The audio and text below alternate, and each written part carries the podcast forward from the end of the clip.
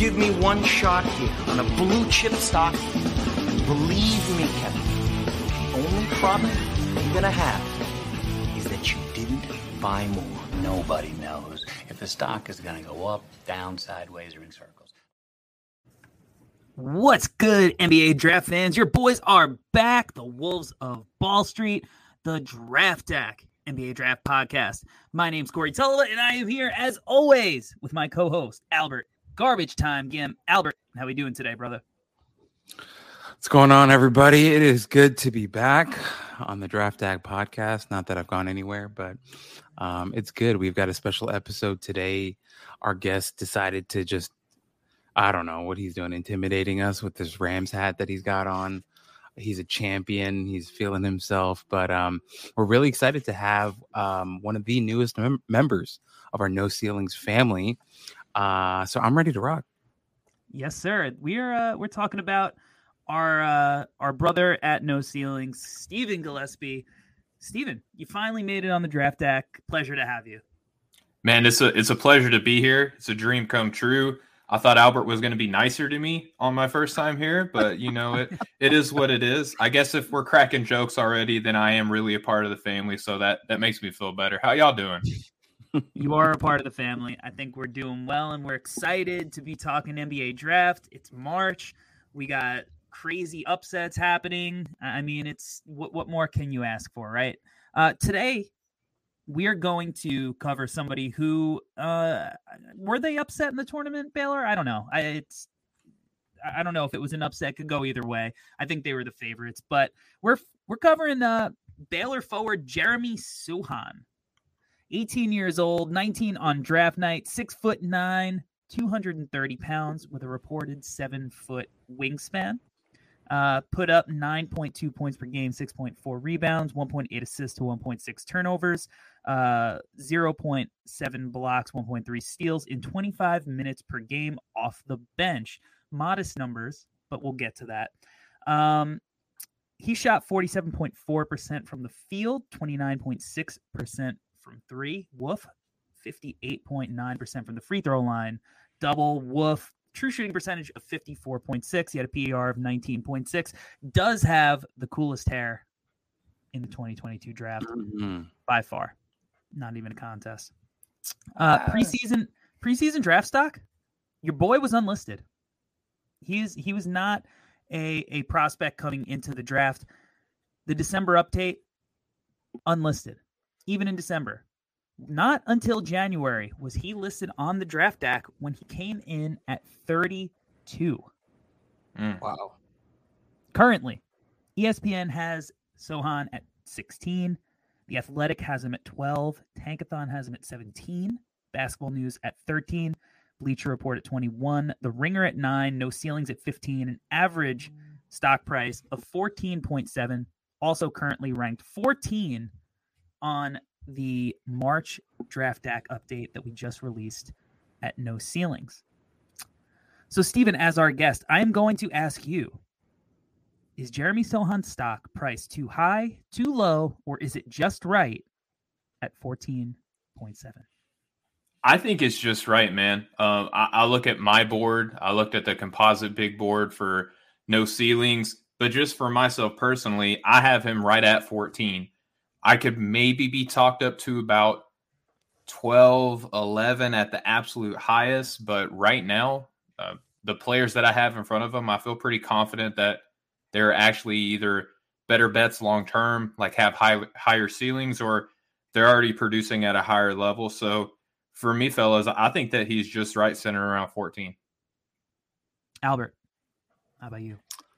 Um, yeah, I don't hate it. I think on my personal board, I have him at 16 right now, um, which is flexible. I, you know, I have guys moving all over my board at all. He could be number one tomorrow for no reason. Who knows? But um, I, I like, I like. Also, I, I wanted to ask you guys: Is it Sohan or is it Suhan? What's the? I, I've heard it both ways. So, There's truly gonna- no way of knowing. I- So, I heard on the Fran Fraschilla's World of Basketball, he pronounced it Suhan, but I've heard it like throughout the tournament that it's Sohan. So I don't know who to trust anymore. do We're we gonna just say go it each and every way. We're gonna do it every way that possible. I I say we go rogue. Maybe this is like a Charles Barkley style type of thing, but we just call him Sochan and just say F it. But um no, no I'm I gonna will say go Su Chan. Um funny funny quirk guys that you have to know about Stephen Gillaspie. He he loves to make fun of my typos in our group chat. and um it makes me laugh a lot. But um okay, so I think 14 is just fine. I have him at 16. I feel like he might be moving up my board. A guy that I like a lot. So sitting at 14, I have no big gripes with that one. And funny enough, I have him at 12 right now. Uh, the last time I did my board, um, Wow. you know, I'm no mathematician, but uh, I think if you average out all of our our rankings, we get to 14. I do think I'm going to have him higher on my next board, though. So uh, part of Okay. me, part of me feels like, like I, I don't think it's uh like uh, egregious that he's at 14 by any means. I, I think it it feels right, but I do think at the end of this cycle, I think he's going to be the big riser. Uh, I think that uh, you know, a, a, as we break down, I think maybe I'll I'll go into deeper why I think he's going to rise. But I think this is a kid who right now is sitting late lottery ish, but I think he's going to ultimately end up inside the top 10 and, and maybe even higher come draft night. Albert, If I could ask a question real quick, sure. because I want to I want to see where you guys are on him in relation to a guy like Dyson Daniel, because I think that they play different positions, but I think they at their respective positions, I think they bring a lot of versatility, defense, what have you. Where do you guys have him in relation to Dyson Daniel? I I have Daniels pretty close. I think he might be 13. on. They're they're right there. I think they do Yeah. offer a lot of similar uh, things to a basketball team. I think they obviously like Daniels is more guardy and Sochan's more big wingy. Um, but I, I do think the way that their games complement really, you know, I think you can put them on any team and and they can play a role there. I think it, they offer similar things in that respect. Yeah, I definitely definitely agree with that. I have um Daniel's 11th on my board. Now, of course, of course we did these boards before the tournament, but still I, I actually don't mind having Daniels at 11 on my board because I love Daniel so much. Um for me, I think at least right now, not I'm not thinking about trajectory. I think right now I feel like Daniels is the better shooter, but that does not does not that is not me saying that I think he'll always be a better shooter than Sochan. Um, but just right now I think he is. But as as Corey mentioned before, as he's gonna move Sochan up his board, I'm definitely gonna move Sochan up my board too. Um, so yeah, I think that I'm kind of around that same area. Albert, Right if you have ten dollars to invest in Jeremy Sochan, Tari Eason, and Kendall Brown, how would you spend your ten dollars? Perfect. Um uh let's do six dollars Sochan, three dollars Eason, one dollar Kendall Brown. Um people will hate me for it. I know Rucker especially will hate me for it.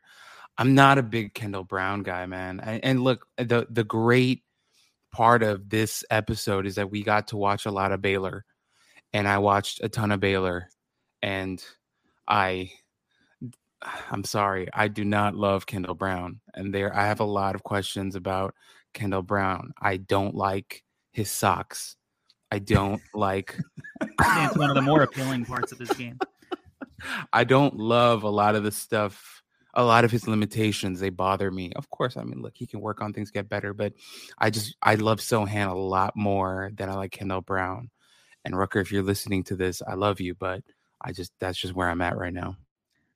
Sochan and um, Kendall Brown are both very young uh, prospects in this draft.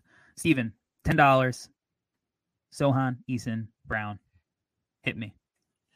Uh, well, first off, uh, I think it's cool that you brought up how they're both young. But if you watch both of them play, you would assume that Jeremy Sochan is much older than than Kendall Brown when you watch them play. But you guys have gotten to know me a, a little bit over the past couple of weeks. You know where my money's going. At the top, giving five bucks to Tari Eason. You guys know that I'm a really big fan of him.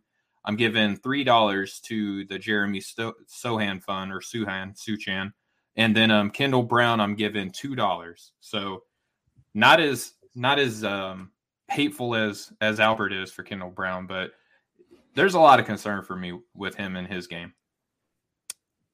Likewise, myself, I'm actually going six dollars Sochan, four dollars Eason, and I'm not investing in Kendall Brown Whoa! with my ten dollars.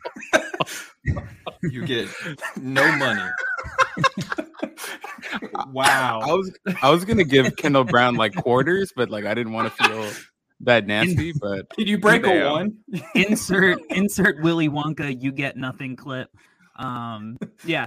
So, and look, I- I actually, it- it's not that I don't like Kendall Brown. I think that his game is going to be conducive to pretty easily sliding into a, a whole bunch of different contexts because he, he doesn't need the ball. He, he should theoretically be a good defender. He's obviously a terrific athlete, also cool hair, young.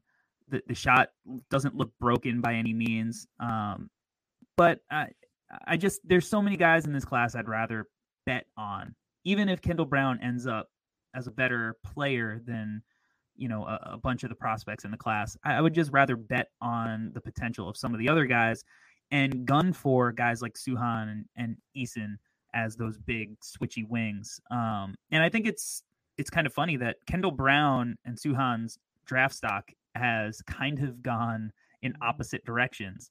Now Brown was kind of you know treading the line of the first round when the draft cycle started. Um, you know he he was back end top 30 but now he's kind of trending he he, he jumped up to like six seven at, at some Mhm. point like top 10 guy and then now he's kind of settling back in at like 17 you know outside of the lottery um whereas sochan was nowhere to be found and kind of slowly crept up and, and kind of took his spot but so i do think that's interesting especially because they play uh on the same team and you know kind of Mhm. similar similar roles and uh sochan coming off the bench you know Mm-hmm. ultimately is is one of those Eason as well, you know, came off the bench. It's you know you, you look at that as sometimes as a black mark, but as we've seen with guys like Scottie Barnes and Patrick Williams, you know that's not necessarily uh, a bad thing. Let's get, let's hit the scouting report. Okay. I woofed a couple of times earlier. We're going to start with his shooting. So, Albert, um, with percentages of about 30% from three and sub 60% from the free throw line, Yeah. is there any salvaging his jump shot? big time. I think big time. And I uh, look, I, I don't know where I'll end up. Majority, minority, I I don't know. I, I think there's a lot there. Um, especially because when you watch him operate in the mid range, you're like, oh, yeah, nice. You know, um, I think free throws, yeah, like three attempts per game. I mean, that's not 13 a game, that's three a game. Um, he did uh, take 2.7 threes per game um, at 29.6%. Not not fantastic. Not fa- like the numbers suck, right? Yeah. But as you mentioned, Corey, he came off the bench. Um, you know, it, it, even what you just mentioned with him and Kendall Brown kind of playing the same role and kind of overlapping and stuff like that. I just I just don't think it was the absolute best scenario for Sochan for his freshman year. But I mean, eye test wise, I'm watching him shoot. I'm like, cool. I'm fine with it. You know, I don't know. Maybe there's like a Euro bias in my brain, like because he's from like the UK and Poland, or I, don't, I actually don't Mhm. remember where exactly Yeah. he's from. But in my mind, I'm like, okay, like cool. Like Luol Deng could shoot, and he's from the UK, UK so Sochan will be fine too. Um, it- it's exactly yeah. So I don't know. I, I I liked it a lot. Not that I'm like in love with his jump shot. Please don't get me wrong. It is not a perfect jump shot at all. He needs a lot of work, but I'm optimistic. Is where I'm at. yeah, it's a work in progress. He's very far away. You know, it's funny when I first started watching him play. You know, he's he's a slow burn kind of guy. You know, I think that when ultimately he gets drafted to a situation and you know as as like a casual fan the first thing you're going to do is like run to youtube and and check out like the highlight tape of the guy that you drafted right and i I, I Mhm. don't think he's going to have this like super flashy highlight tape with like cool off the bounce shooting and like monster you know like just bouncy dunks. Like he's not going to have that cool ball is life type mixtape. Um, and when I watched him uh, initially, I'm like, because he was really he was getting a lot of hype at one point. Like you know how you know these things work on draft Twitter. Like one prospect will just blow up one week, and everybody's got to get right. in on the conversation. That's how social media works, as it should. Um, and I remember I was at a Rutgers game. Uh, I think we were with uh, with Nathan from Draft Deeper. Uh, I think we were going to see Keegan Murray and, and Iowa take on Rutgers, and we were watching pregame, and I was like, "Ah, so what's what's the deal with this with Sochan? Like everybody, mm. everybody's loving this dude, and um, he seems fine." I was like, you know, the shot is kind of ugly looking. I was like, what's going on there? And it wasn't so much the jumper for me. I think the jumper is fine. Um, I mean, it's not like beautiful the form or anything by any means, but I think that the free throw form for me at one point I was like, oh, that looks like broken, broken. And I think it's looked less broken as the season's gone on. And I mm-hmm. do think actually think that like the the three point shot, while he doesn't have like great touch, like there's a lot of like banked in threes, it seems like. Uh I do think it looks okay. So I mm-hmm. and I'm encouraged that he's willing to take them because one of the things with Kendall Brown is that he's not willing to take them. You know, he's very hesitant uh, to to let it fly, and I, I do like that that Jeremy is is kind of like okay with okay, I might miss this, but like I need to be a threat shooting the ball so the defense respects me. So maybe I can drive and attack a closeout because uh, if you're going to put it up, defenses are, are typically going to get out and cover you, especially the college level. Like how many coaches are just like, hey, let that guy shoot it. Leave him open. Like a guy like Sochan, like he's not he, he's always gonna be somewhat covered, and that's gonna open up the rest of his game. So I like that he was willing to shoot it. I think he's definitely a few years away, but I, I think that if, as we've seen, like at the NBA level, it's easy to. Sh- I mean, not easy. You have to work hard at it, but it's common to improve your jumper to an adequate level, and I, I foresee that with with Sochan. Uh, Stephen, what are your impressions of his his shooting? Yeah, so in preparation for the show, I went back and I watched the UNC game, and that wasn't the best performance by Sochan or Brown. And I was, no. in particular, I was watching the shot, and I just couldn't help but thinking, like, why is this not going in? Because as you were talking about, Corey, as the season has progressed, it looks like he's cleaned up his mechanics a ton. But it's also crazy that once the shot was the the motion was cleaned up, the percentage has gone down. I believe at one point during the season, he was upwards around like 35% shooting from deep. So I still think that he's trying to find the most compact and efficient, you know, shooting motion. And then obviously yep. trying to improve the efficiency with that. But I was watching that UNC game and I didn't see anything in particularly wrong with the the motion. Now, I don't know how nerdy this is, Corey. You might appreciate this, but when you watch his feet on a jump shot, I feel like you can tell whether or not he's going to miss before it even leaves his hand if you just look at the way mm. that hmm. his feet are. And it's just funny to me how this seems to be the draft class where shooting efficiency just is not the name of the game for a lot of people that you're wanting to effectively spread the floor. So you're kind of having to look harder and see what you can glean from it. And I, I buy the jump shot improving because at less than 30%, it's going to be hard for it to get worse, right? So, um, yeah. from what we've seen earlier, he seems like he's a hard worker. Uh, I, I, typically don't bet against work ethic, so I feel like Sochan's going to be able to clean it up. And it's easy to say, like, well, only if he only shoots, you know, 37, 38%. But I mean, at his position, what I project him to do at the next level, if he can be 33, 34% from deep, just be serviceable, I think that's you know, achievable. And I think that that would just serve him well. Yeah, no doubt about it. Uh, I think he he has to get to that point, and I think we've seen cases over and over again of questionable shooters who eventually do become uh, adequate shooters in the NBA level. Just spotting up, playing off superstars. You know, not necessarily creating off the bounds, getting their own shot, but being enough uh, a floor spacer to be a threat. And Albert, as you mentioned, you know, he's shown a little bit of that self creation where he'll, you know, uh, he he uses his little spin move where he drives left and then quickly turns right, and he he's got that little like fadeaway that mm-hmm. I like. Mm-hmm. Yeah, I mean, Corey, the sp- I love that you brought up the spin move because he loves a good spin move. I mean, watching Sochan play, I, I, I randomly thought of this. Like, I had a friend back in college. Like, anytime we'd go to a new diner, he would have to try a tuna melt.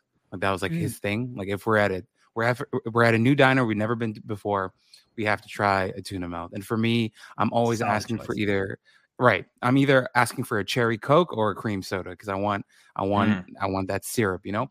Mhm. Um, Sochan loves a good freaking spin. That guy loves to spin either way, left or right, and he he spams the hell out of a spin. But I think that's where I got most intrigued by him offensively, at least. Actually, no, that's a lie because we're going to talk about his passing, and I think the passing Mm. actually introduced it interested me the most. But um, he spams the hell out of a spin. He's aggressive. I like what you said, Corey. That was one of my first things about him. I wrote that he is not shy at all. He's, he's no fear. He takes a lot of tough shots. He likes playing in the big moments. Doesn't seem like he gets rattled. Um, and I like that a lot. And so if we take confidence plus work ethic plus cleaning up mechanics, you guys talked about the footwork, all that stuff. It gets me excited about his potential, um, at least scoring wise.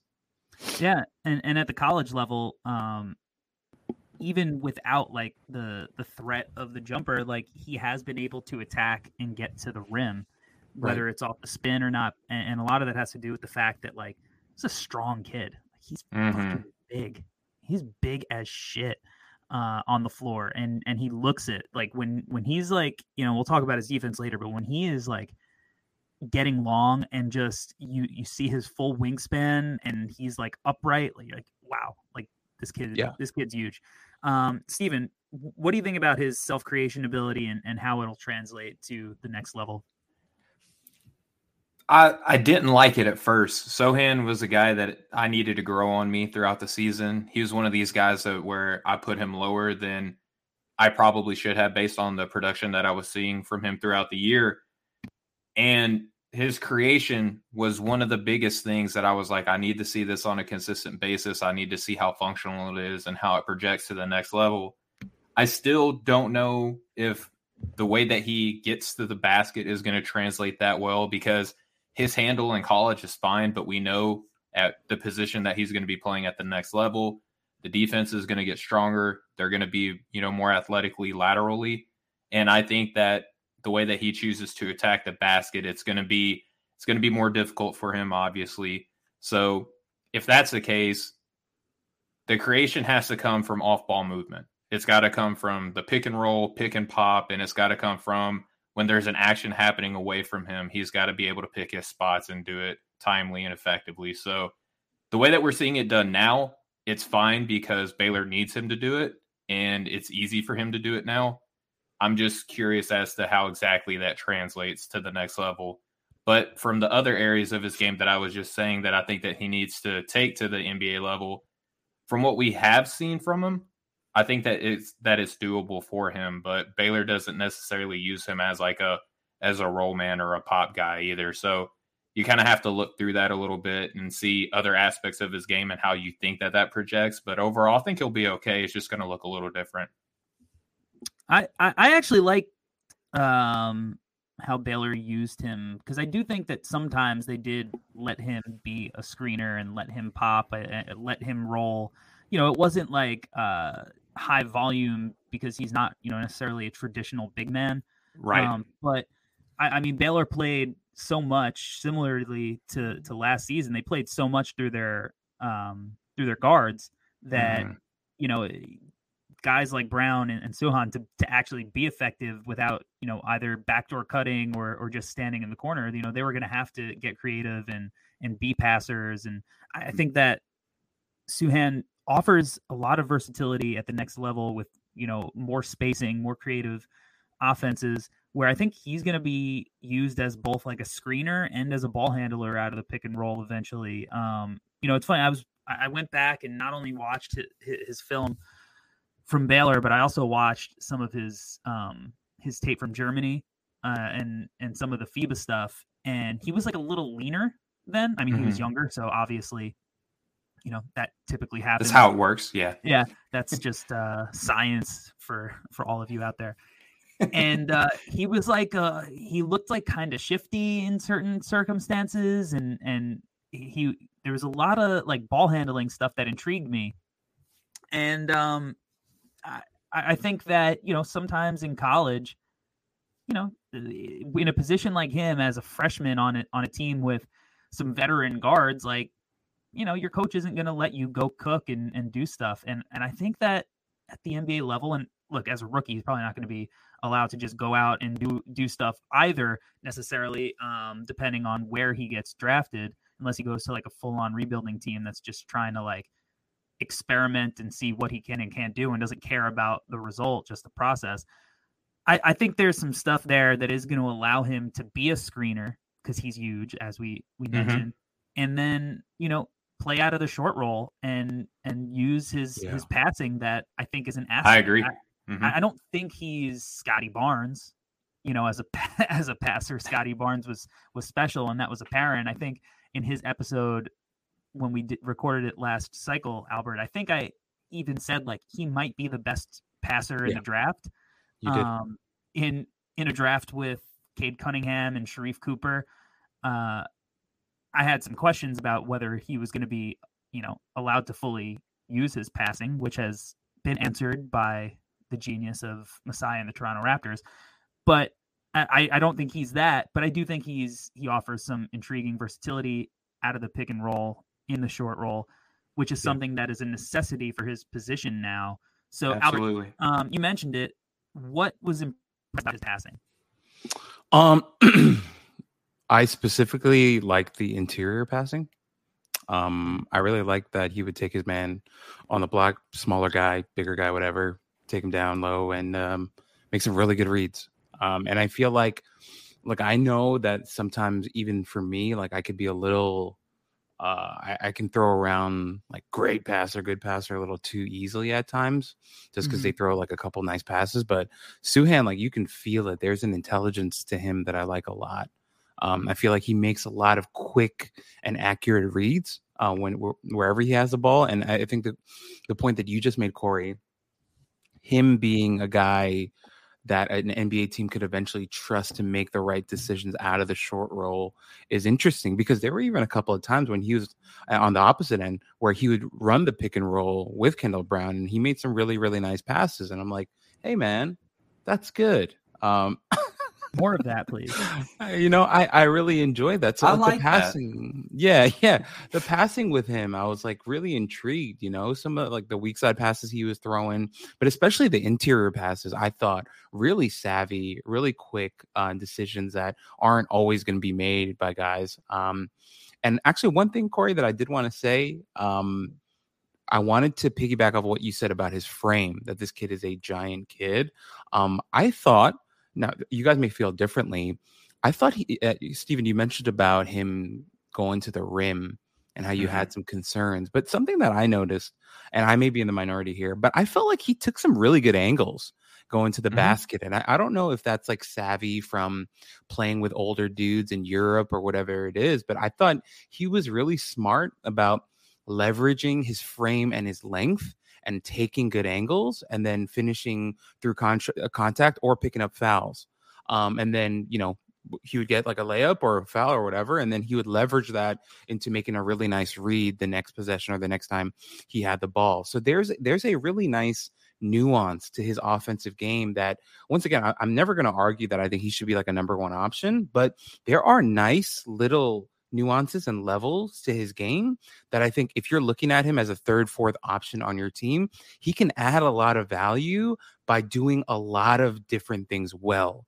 Is kind of one of the overarching things that I have about Sochan um, as a player. So uh, in terms of the passing, yeah, I, I think some of the interior stuff was really good. Some of the weak side reads was really good. Even with the ball in his hands, some of the live dribble uh, decisions he was making, I liked.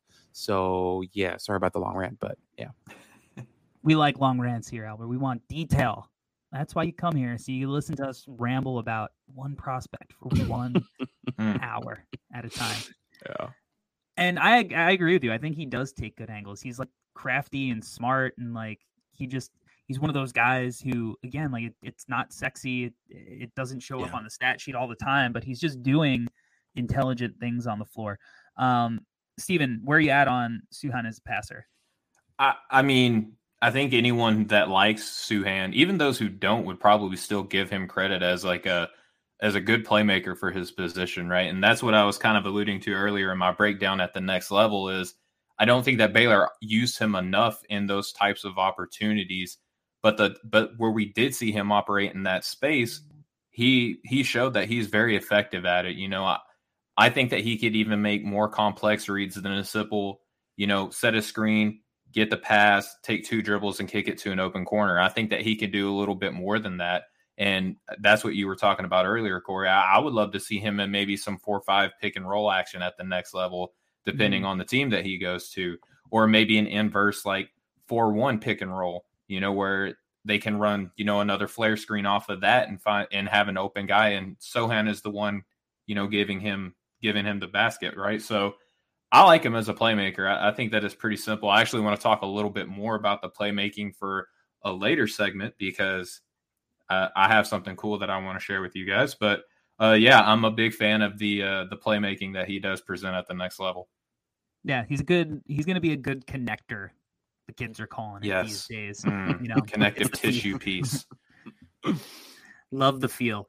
Um, let's talk about the defense mm. because I think that that's where his real value is at this point of of his um, development and, and what is so intriguing about him. Uh, let's start with just his on ball defense. Where where are you at with uh, Sochan as an on ball defender, Albert? Um, I like it a lot. Um. I think we've mentioned the frame and the length. And guys, this is like a really niche thing. Uh, maybe it's not a really niche thing. Maybe I'm uh, like overdrawn. Um, Get niche with it, bro. Let's go. He is terrifying when he traps the ball. Mm-hmm. Like if mm-hmm. you if you get caught on the sideline or in the corner, you're effed because Sochan is so big, so strong, and so long. Like even in that UNC game, there's this one where he trapped the dude in the corner, and it was like, what is that guy supposed to do? It's over. It's absolutely over. And so uh, that you know, that's like a little thing with him that I really enjoy. Like the guy is really long, great frame. Um, I know whenever we talk about footwork, Metcalf is like Metcalf doesn't like the guys who will like cross their feet and stuff like that. Mm-hmm. And I mm-hmm, didn't feel mm-hmm. like um Sochan did that. I thought he did a really good job of staying in front of big guys, wings, guards um like even going against guards like i thought he did a really good job of sometimes like he'll get beat but he will recover really well because he has the length and like the know-how stuff like that i thought he was like a little jumpy at times mm-hmm. uh, could fall for a good head fake once in a while but no doubt. it's cool. He's he's a young guy, and I think you know he's he'll clean that up. But if you're talking trajectory and potential and ceilings, um, I think defensively there's so much to like because we just talked about him being like really versatile offensively and he can do different things. But I think d- defensively too, there's a lot to like there simply because he's got the brain, he's got the length, he's got the frame. It's just a lot to like is what I'm trying to say versatility is the name of the game with him for mm-hmm. sure on the defensive end. Uh, it's funny you mentioned he's a little jumpy because I have that verbatim in in my notes. You know, you get the you throw a pump fake at him, especially out on the perimeter on a closeout. Closeouts, he uh he's very upright.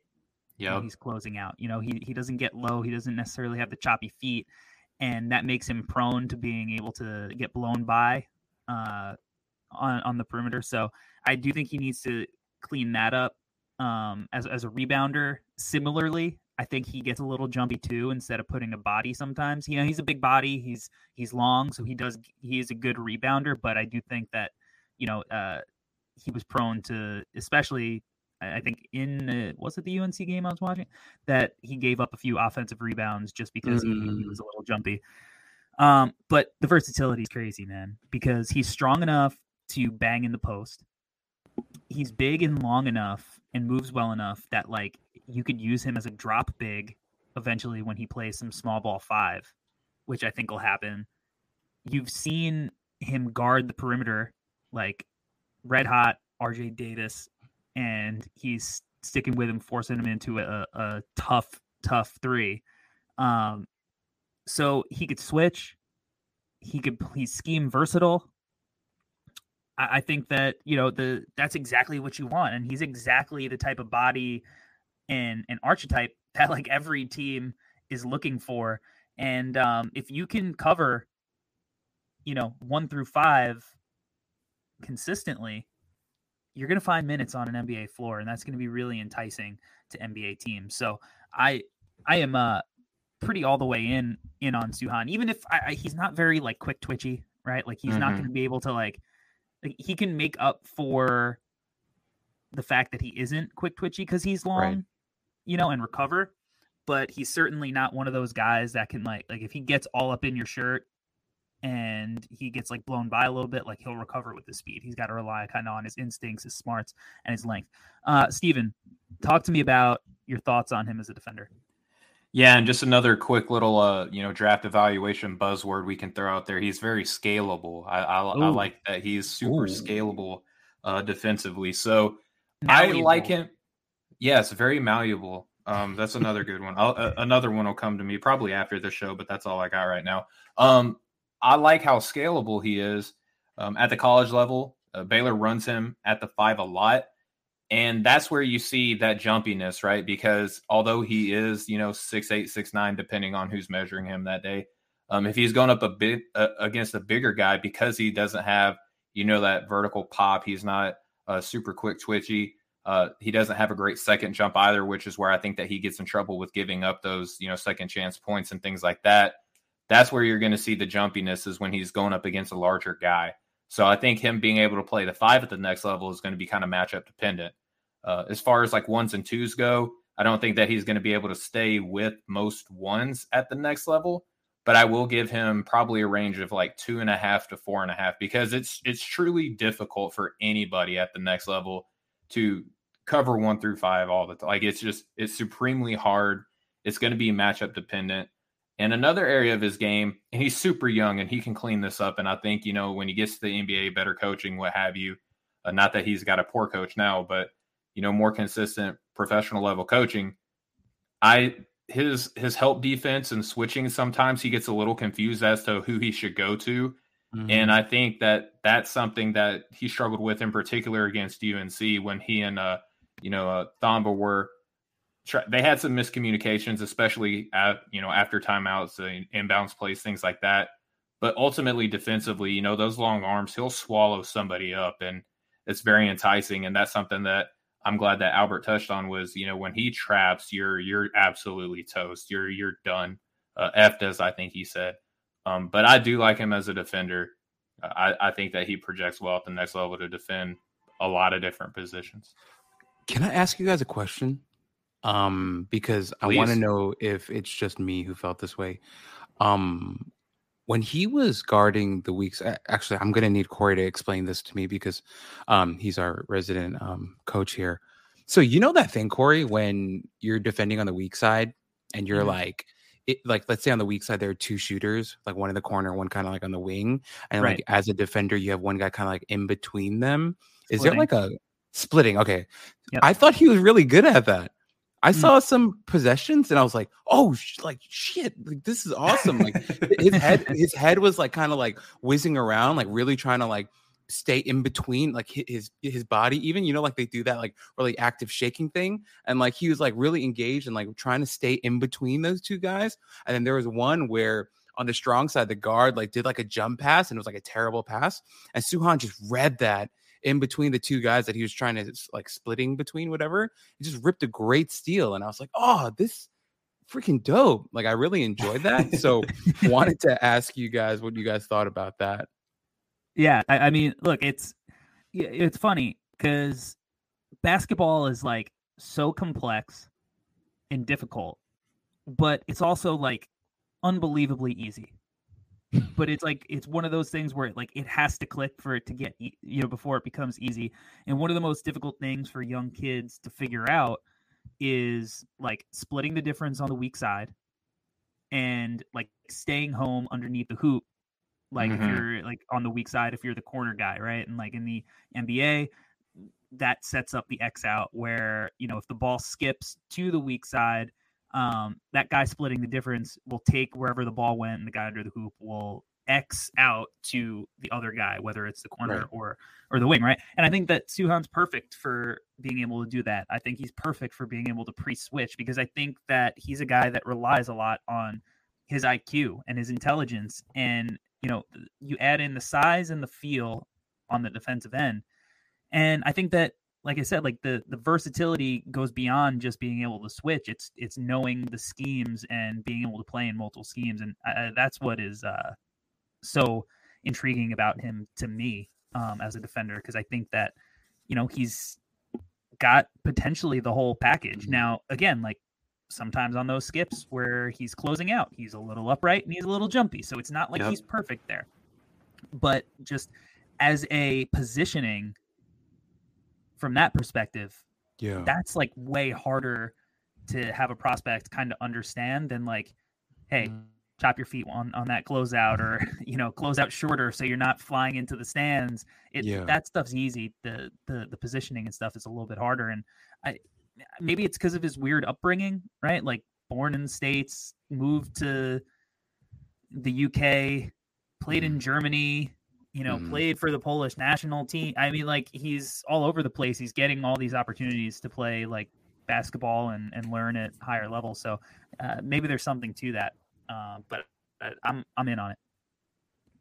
Yeah, and I think that the struggles that I'm seeing now and the ones that I touched on, just to be, you know, try to give like the entire picture, I think is definitely something that he can clean up, right? And Mhm. I think too that again at the professional level, some of that switching, especially on the sidelines, like you're going to be going up against coaches who make a killing just from calling timeouts and running the perfect play.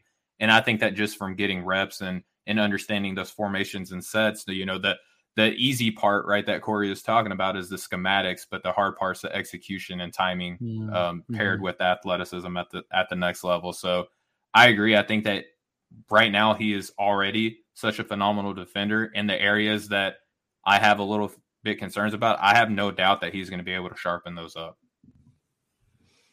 Got it. And and he's so young, you know, Right. and that's one of the things Very you're- young. you're you're betting on. It's uh, it, I you know, it's one of the reasons. You know, I think I personally have him above a guy like Tari Eason. You know, it's uh, and and Tari Eason. I look, this dude was unbelievably productive. Probably could have been even more productive if he was playing more minutes. Um, just had monster advanced stats. I mean, had an impact on winning. It's not like they were empty stats or anything. Uh, but you know, he is a little bit older for his age group. And you know, we Mhm. don't discriminate against age here. We love players that uh, of all ages, all shapes, all sizes. But he's so young, still 18. Um going to be, you know, barely 19 on on draft night. So I'm going to ask you, Stephen, hmm what NBA team do you think that Jeremy Sochan gives you the best ROI? Okay, so I nerded out a little bit on this because I was super excited to be on the show and I really want to do a good job. So what I did was uh, I looked at our composite board first and I saw that we mocked him 14th. And then I went to Tankathon and went through a lottery simulator. I only did it once. I didn't go crazy. But teams that rank 12 through 16 who I think would be in the ballpark of where he could get drafted are New York, Atlanta, Charlotte, Oklahoma City, and Houston. Of those teams, I like Charlotte, right? And despite that, I think that we all agree that they need a center. I like the defensive uh, punch that he'll bring to this team, something that they desperately need. They need someone with a defensive identity. He gives them the opportunity to run some more versatile lineups where we could see him as a small ball five. Again, you know, he can guard two and a half to four and a half, in my opinion, depending on the matchup. He shores up their rotation because we know that Gordon Hayward has injury history and he's not necessarily the most reliable guy. So, in my opinion, he'd be like a perfect backup for him if he is injured or if for whatever reason he he starts his play starts deteriorating. You have a guy already uh, waiting in the wings there. I like him with pick and rolls and pick and pops with with ball. I think that that would be terrifying, and I think although I do understand the value of centers and I will advocate for centers as much as anybody, I do think that it's more difficult to find a Jeremy Sochan type player later in the draft than it would be at like say 39, which is where Tankathon had uh, the second round pick for Charlotte, where based on where we have guys, you could get a, a Christian Koloko and Ismael Kamagate, a Trevion Williams, a Jalen Williams, you know, again, based on our composite board. So I think if a Charlotte went and drafted a Jeremy Sochan and was able to get one of those aforementioned centers, I like that fit a lot out of the the teams that are kind of in that range. I think to draft a uh, Jeremy Sochan. It you know it's funny. Charlotte's going to be one of those teams, kind of like Denver, where it's it's kind of hard to be like this guy doesn't fit with Lamelo Ball. Right. That's kind of the benefit of getting a player who can kind of create at a uh, I, I don't even have a vocabulary word the, the kind of level that the, the exponential yeah the, the creativity and just the the way that he can connect everything together you know that's what makes lamelo so much fun uh albert mm-hmm. what team will give you the best return on investment uh, I think in due to recent history, I'm supposed to hate this team, but the Atlanta Hawks would be my choice. Um, I I would like to see him play for the Hawks because I'm imagining maybe they eventually like finally move on from John Collins, and then you have Okongwu there with um with Hunter, uh, Huerter, Jalen Johnson. Yeah. Um, you know how I feel about Jalen Johnson, but fine, Probably I'll put him in there. Mini mini LeBron, right? Isn't that the, the same way as, as Nate McMillan? Apparently, is how you feel about. yeah, I think so. I think so. Real, and yeah, um, but like I, I like that. I like that wing rotation, and obviously they've struggled defensively all season long. So hopefully Sochan gets in there and he's like versatile and doing like all kinds of stuff for them on both both ends of the of the court. And then you have this like young freaking fun front court. And then you have like Huerter coming in to shoot threes, and you've got Bogdanovich, and you've got a lot going on. And hopefully one day, man, Sharife Cooper becomes that backup point guard who gets a good chunk of minutes and he's creating mm-hmm. and doing stuff, fun stuff. So, um, yeah, once again, like I, I'm supposed to say like F Trae Young every time I have an opportunity, right? But you're free. Um, Do it. I, I, I, fuck that guy. Yeah, I, yeah, but Sochan seems like the right choice here. I like Sochan on the Hawks, man. As much as I, I am supposed to hate that, uh, hate that team. And uh, I'm gonna go with a 13. I'm gonna go with the New York Knicks. Oh, okay, thank you. I, I didn't want to say it. Here's the thing. I know that the Knicks plate has been point guard. We need a point guard. We need a point guard. We need a point guard. But you know what else the Knicks need? Versatile players. That's right. The Knicks don't have a ton of switchy, versatile guys. They just don't, mm-hmm. and they don't have many, you know, switchy, versatile wings.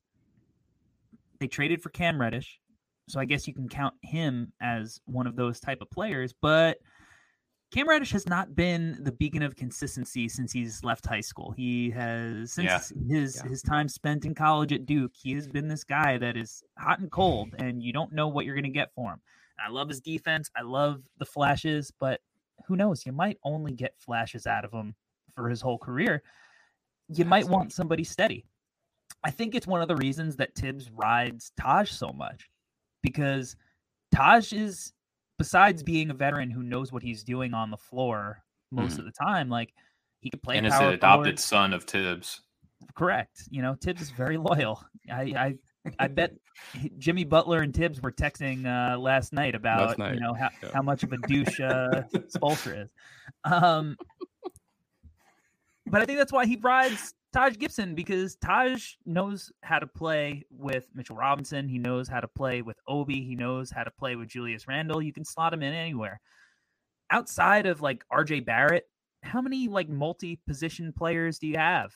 I guess Alec Burks this year because he's playing point guard, but like there's just not a lot of guys, God. you know, that can go up and down the lineup. And the Knicks don't have any of those kind of wings that I think you need in the modern NBA.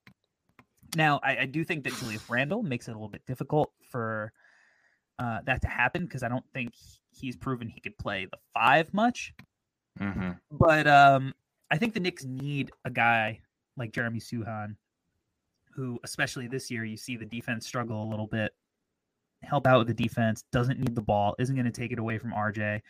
You know, not the cleanest fit as a floor spacer, but right. you know, you got Quentin Grimes, you got the all-time New York Knicks three-pointer uh, leader in Evan Fournier. So oh, yeah. I I think that a guy like Jeremy Sochan is somebody that the Knicks, if they're in position to, I think he would be a good target.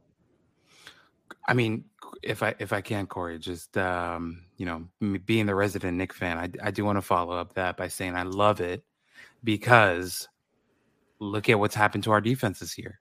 Who did we lose defensively? That's causing a lot of trouble for us. It's not because Nerlens Noel is hurt or you can't blame this on Mitchell Robinson. It's because we lost Reggie Bullock. Reggie Bullock, Reggie Bullock was Mhm. our number one perimeter defender at six seven, six eight with his length and what he was.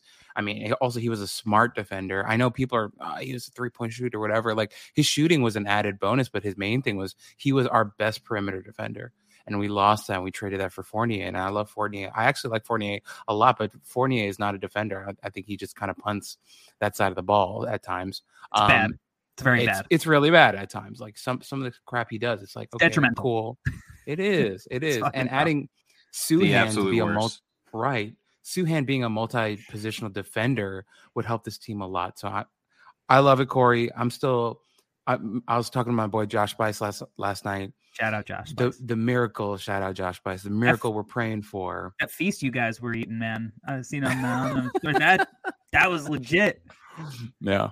Yeah, we, we live for the IG, right? Um, but but uh, we're still praying for an Ivey miracle that we somehow the balls, the frozen balls, you know, no more frozen envelopes, but the frozen balls go the right way, and we end up in the top three or four, and we get Ivey. But Sochan would be a nice consolation. Look, keep that Ivey dream alive. Yeah, If you're not if you're not going to secret it, put it out into the universe and manifest. let's go. It's Yeah, not going to happen. Yeah. Anyway, he'd be electric at the Garden. Albert, it's that time. Mm. I want you to sell me this pen on Jeremy Sochan. All right, here we go. Um, first off, this uh, this segment is brought to you by a sponsor. One day is uh, where we're at right now. Uh, we don't have a pen sponsor yet, but Pilot, Bic, Sharpie, you guys are all listening. Step you could up. be Don't sponsoring be- this segment. Don't be afraid. Don't be afraid. Okay, We this is a great segment that we do.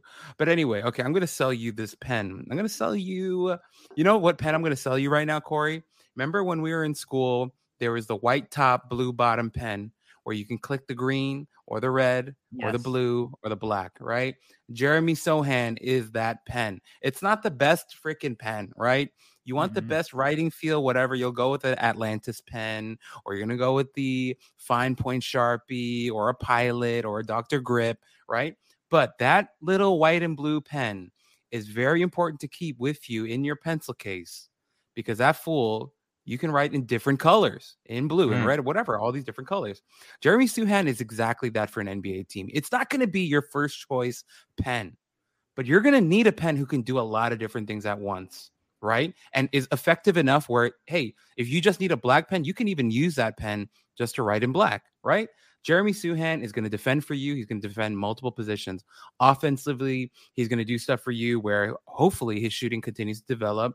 He's going to be a screener for you, a roller for you. He can even be small ball five, just stand in the dunker spot. We saw him do that for Baylor too. Got a lot of easy dunks at the rim, just standing around in the dunker spot. He's a guy who brings a lot of versatility to your team, but isn't going to be your number one. So that is the pen that I'm trying to sell you today. Let's go. You can grade papers with it. Hell Yeah. yeah. You can Hell yeah. you know, you can color the drawings on the back of the the binder in it. You can trace your hand with it. I'm a big fan of hand turkeys. You know, There's so many things. It's very versatile. Superman logos, different colors. Yeah. Oh yeah, yes. the classic. And it and it's an S. What a perfect fitting Oh, For Sochan. wow. for- Sochan. for Amazing. Sochan. All right, Stephen. We gave you an assignment. If you're buying sir. stock in Jeremy Sochan, who may you have bought stock in previously? And just to continue the nerdy trajectory that I went on for for, for preparations and coming onto the show, I want to open with a query that I ran on Bart Torvik. So Sochan is one of two freshmen in the Bart Torvik database, and this dates all the way back to 2008, who has a box plus minus of greater than or equal to seven, an offensive rating of greater than or equal to 100, a defensive rating of less than or equal to 90, a usage rating of greater than or equal to 20, an assist percentage of greater than or equal to 10, a defensive rebounding percentage of greater than or equal to 20, a block percentage of greater than or equal to three, and a steal percentage of greater than or equal to two. One of only two freshmen to ever do that. The other, Terrence Jones of the University of Kentucky. so just to set everyone just to set everyone's hopes super duper high but hey i mean the, the man made it in the league and he played for a long time. Uh, not here to slight terrence jones. With that out of the way i thought that that would be a great lead in. I see shades of and I, i'm not like super big into comps but i think that it's useful sometimes whenever you're looking to see like how this guy could fit uh, sure. on a on a team and there's two players that I see shades of, and one of them I think we've seen perpetuated out a lot is Boris Diaw. The other one that I came up with that I'm super proud of that I just I can't wait for y'all's response and I'm stalling on purpose. Andre Kirilenko of the Utah Jazz, I oh, think would, is is a is a very interesting comp. A guy who is projected to be a big wing, could also give you minutes at other front court positions. He ended up being a reliable three point shooter, but wasn't initially and a tremendous, versatile, scalable uh, defender on multiple front court positions. So, and also not a bad playmaker either, right? So, I think that Andre Kirilenko, Boris Diaw, kind of love child is what I imagine Jeremy Sochan being. Well done. Very mm, well Thank done. you. It's an interesting. Not Terrence Jones. I, you know, I really thought that based on that, I was like, oh, what is he going to say? Like Zion or something? right. Terrence Jones. You had me on the edge. Very good college player. Albert. I can't recover from the Terrence Jones. Like he, he read, he just like banged out like nine different stats, 12 different stats, and it led to Terrence Jones. Respect to you, Stephen. You came ready hey, to rock, man. I love it. Okay. I, I'm so excited to be here, guys for me, for me, you guys are not gonna love this one. This is a guy that um did I, I steal it. your Terrence Jones thunder? Were no, you coming no, in with that? No. my comps are generally weird. I finally found somebody on Twitter that actually likes my comps. Uh, I actually forgot your name, sir, but I'm so sorry. I think he's like a professor somewhere, but he likes my comps, and I was like, dude, that I, I vibe with you, bro. But anyway, which Knick um, is it? No, no, actually, no. it is a former Knick. Beautiful. I believe I believe that this player was way ahead of his time. He wasn't coached properly. Um, he didn't know what the NBA was going to turn into. Um, I believe that if he played now, his shooting would have, he really would have worked on his shooting and been a better shooter. I think if he ate more food, he would have been a bigger man as well, just like physically in terms of frame. Uh, please don't kill me for this one. But I thought a much better, beefier, Jared Jeffries was where my mind went. Okay. Um, okay. So, hear me out. Hear me out. Jared Jeffries was a guy. That, that he had the one little run. Did. I really thought that like Jared Jeffries, if he was born a little bit later and just like did the right nutritional stuff and worked on shooting more. Like I really enjoyed Jared Jeffries as a defender. Like he had no problem guarding guards. He was a really versatile defender. He could pass a little bit. There were like little things that Jared Jeffries did on the floor. I know like every Knicks fan is going to probably want to crucify me for this cuz he didn't have a great Knicks career, but even on the Knicks I was like, "Yeah, come on, Jared, give me a little bit more." I enjoyed it. I didn't hate it. So I'm thinking like really good really, really good, like 1% outcome, Jared Jeffries is kind of where my head went. So uh, that's that. Is that better than Terrence Jones? I have no idea. yes. Okay. Question mark? I, don't... I I see where you're going with that. I see where you're going with that. I think I went a little bit more on the nose, kind of a little more modern definitely shades of, not one to one. There are certainly some uh some differences.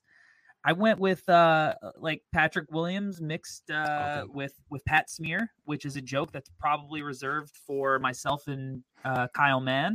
Uh Pat Smear is uh one of the legendary guitarists of of the Germs uh and of Nirvana fame. Maybe you've heard of them.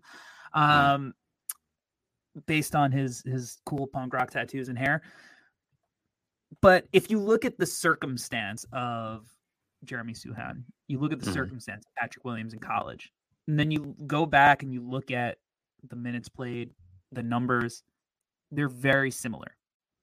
all the way down to Patrick Williams was a 32% three point shooter in college. And now you look at him and you feel pretty comfortable when he lets it fly. The difference Patrick Williams was also a good free throw shooter in Mm. college. So there was more, I think, to, uh, you know, project forward as a shooter. But Patrick Williams wasn't one of these really flashy guys coming into the draft. That's why it was kind of a surprise that he had he ended up going fourth when he did. You know, obviously there was that buzz that Detroit really wanted him at seven, and then the- you know a couple of days leading up to the draft, it was like, oh, uh, he might go you know top five. But previous to that, he was thought of as kind of a back end lottery guy. You know, he, Yep. he didn't have that buzz because he has he has a very quiet game, a very quiet demeanor. That's kind of why people compared him to Kawhi. Um, he would every now and then he'd bust out like a little like mid range combo move that made you go, "The fuck was that? That was amazing!" but he didn't do it consistently enough, and that's how I feel every time I watch uh, our pal Jeremy bust out one of his little spin moves into uh, either a finish or a, like a midi. So I, I think like from he's he's almost a little under the radar, even though he's getting some love. And I know that you know, especially when you're following the draft, the whole cycle, like you start to see the consensus, and when you see the consensus, it starts feeling like, oh well, there's no way that AJ Griffin doesn't go in the five to seven range. There's no way that Keegan Murray doesn't go top five now. There's no way that you know Bennedict Mathurin doesn't go you know top Number ten. one. And- You know, and then draft night happens, and you know Josh Giddey goes number six to OKC, and everyone's like, "Whoa!" Or Josh Primo goes in the lottery, and just weird stuff happens, right? I think Sochan's going to be that guy. I think not only Mm. is he going to be in the top 10, I think a team's going to get him in. I think his his jumper, like if he gets hot in a workout, a, a team is going to look at his experience, his build, his fit in the modern NBA, and they're going to be like, "I'm fucking taking this kid at seven. And I, I think he's going high. I just, I he's he's one of those dudes that I think is going to be the guy who surprises. He's going to have Hmm. like he's going to have a fucking dope draft fit with cool like pink hair, and all of a sudden we're going to be like, he's going to be a star now. And that's that's kind of why I'm going with the Pat Williams. I think he's on that kind of trajectory. Corey, then can I give you one more comp from last year that I think makes a lot of sense with everything that you just said? Oh, absolutely. Franz Wagner. I think Franz Wagner is worth it worth being in that discussion too. Wagner really, really, really versatile defensively, right? And he was he kind of came in ready to play on an NBA level mentally, right? Knew the game, felt the game. Obviously, had a different freshman experience. Yeah, international experience, right? Had a different experience in college than Sochan did, but Mhm. I, I, I could, I think, I mean, Wagner went eighth last year, right? So I could see that happening with uh with Sochan too. So yeah, that's another one I think. I think it's a good call, and it's also a, a good reason not to overreact to the uh, NCAA tournament when That's another somebody- thing. Yeah. somebody goes out on a, a bad performance. And I don't think Sochan did. Uh, by the way, I think you know even though he didn't he didn't shoot the ball particularly well, he was very impactful and a big Right. reason why Baylor even made that that comeback. Um, but just for some of our other friends like Keegan Murray, uh, maybe a you know Chet, you know some of these guys who you're you're looking at and going, well, they didn't really show out. It's fine. Look at the full body. All right, fellas, we did it. Yes, we just sir. did an hour on Jeremy Sochan, and I had a lot of fun. Stephen, thank you for for joining us. Yeah, thanks y'all for having me, man. This was fun. I'm glad to get to make my debut. I would like to think that we all learned a little bit of something, whether or not it was about Jared Jeffries, Terrence Jones, you know, Andre Kirilenko. It doesn't matter. We all learned a little bit of something here today.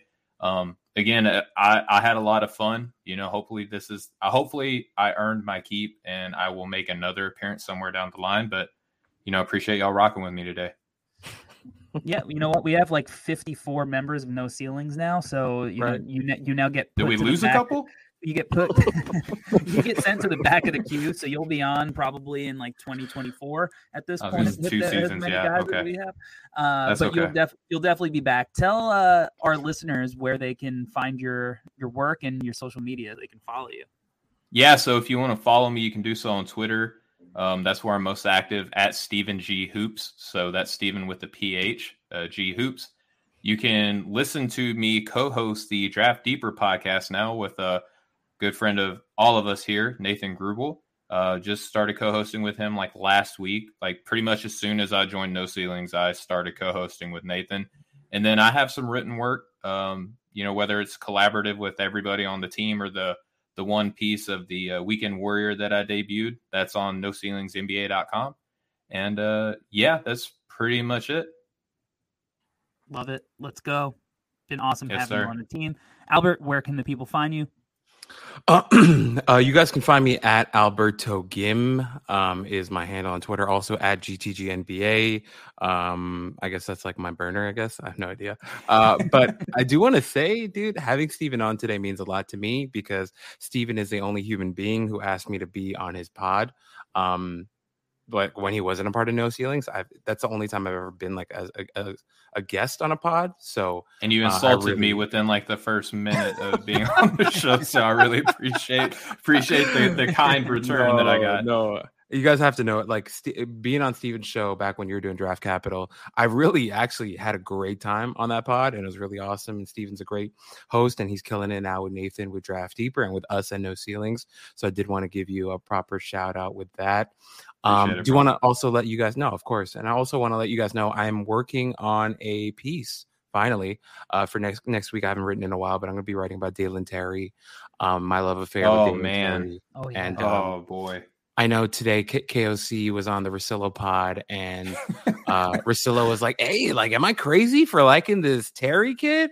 And he's like, He's cool. Terry's KOC was like, cool. He's cool. And I was like, Damn, fool, like that's not right. Like Dalen Terry is not just cool. This kid is freaking awesome. So Ice cold. um yeah, you so gotta, guys, you gotta if you, forgive KOC, man. He's you know he's coming out it. with like first round big boards. Like you know the, eh, us in the draft world, we've been doing this for for No, months you're and months and months. He's been on his NBA grind. He's just getting into the Yeah. draft. You know, he's just Yeah, getting get into it. He's, I I get that was and me last year. so my place in the world right now is to shine some light on Dalen Terry. I feel like that's kind of been my one of my roles with Nick. Nick's done it a, a lot more than I have for our site, but just finding weirdos and talking about them. So I'll be talking about Terry because I love this dude. I can't wait to read that. He's one of the more intriguing guys. I love him who so much. like uh, he's a name that not a lot of people have been talking about, but he could be one of those sneaky like lottery guys at the end of this whole process, Mhm. which is uh, amazing. So um, I'm excited to read that. Uh, you could find, you know, my written work, noceilingsnba.com. We just released the draft rankings, top 55, the stock update um, for the consensus uh, top 55 around the World Wide Web based on, you know, all the bit different big boards from the mainstream outlets, including No Ceilings. So, you know, uh, even though at No Ceilings we collaborate on our big board, which is, you know, 10 people deep, which gives us, you know, it takes away any personal bias we may have with certain prospects. You know, adding some of these other outlets gives a real clear picture of of how the internet at large is perceiving um, these guys. So I I think that it's a valuable thing to to check out if you're into rankings. And um, you know, if like, subscribe to the podcast, give us a rating if you haven't yet. That would be dope as fuck. Or don't. You know, it's up to you. You don't have to do it if you don't want to. But if you're listening still as we ramble on for an hour and ten minutes and you haven't done that yet, yeah, why not? You you've been here. Make it worth your Right. while. That's what I'm saying love uh, us. get your get your money's worth here. and uh, you can follow me on Twitter at Corey Tulaba. And uh, we got big things coming at No Ceiling. So at No Mhm. Ceilings NBA, follow the whole crew. You're gonna see a bunch of ridiculous memes uh, made by the the minister of memes, Tyler Rucker himself, um, as we flow into this draft process as, as March Madness comes to an end. Um, that's it, guys. We're done rambling. We out. Peace.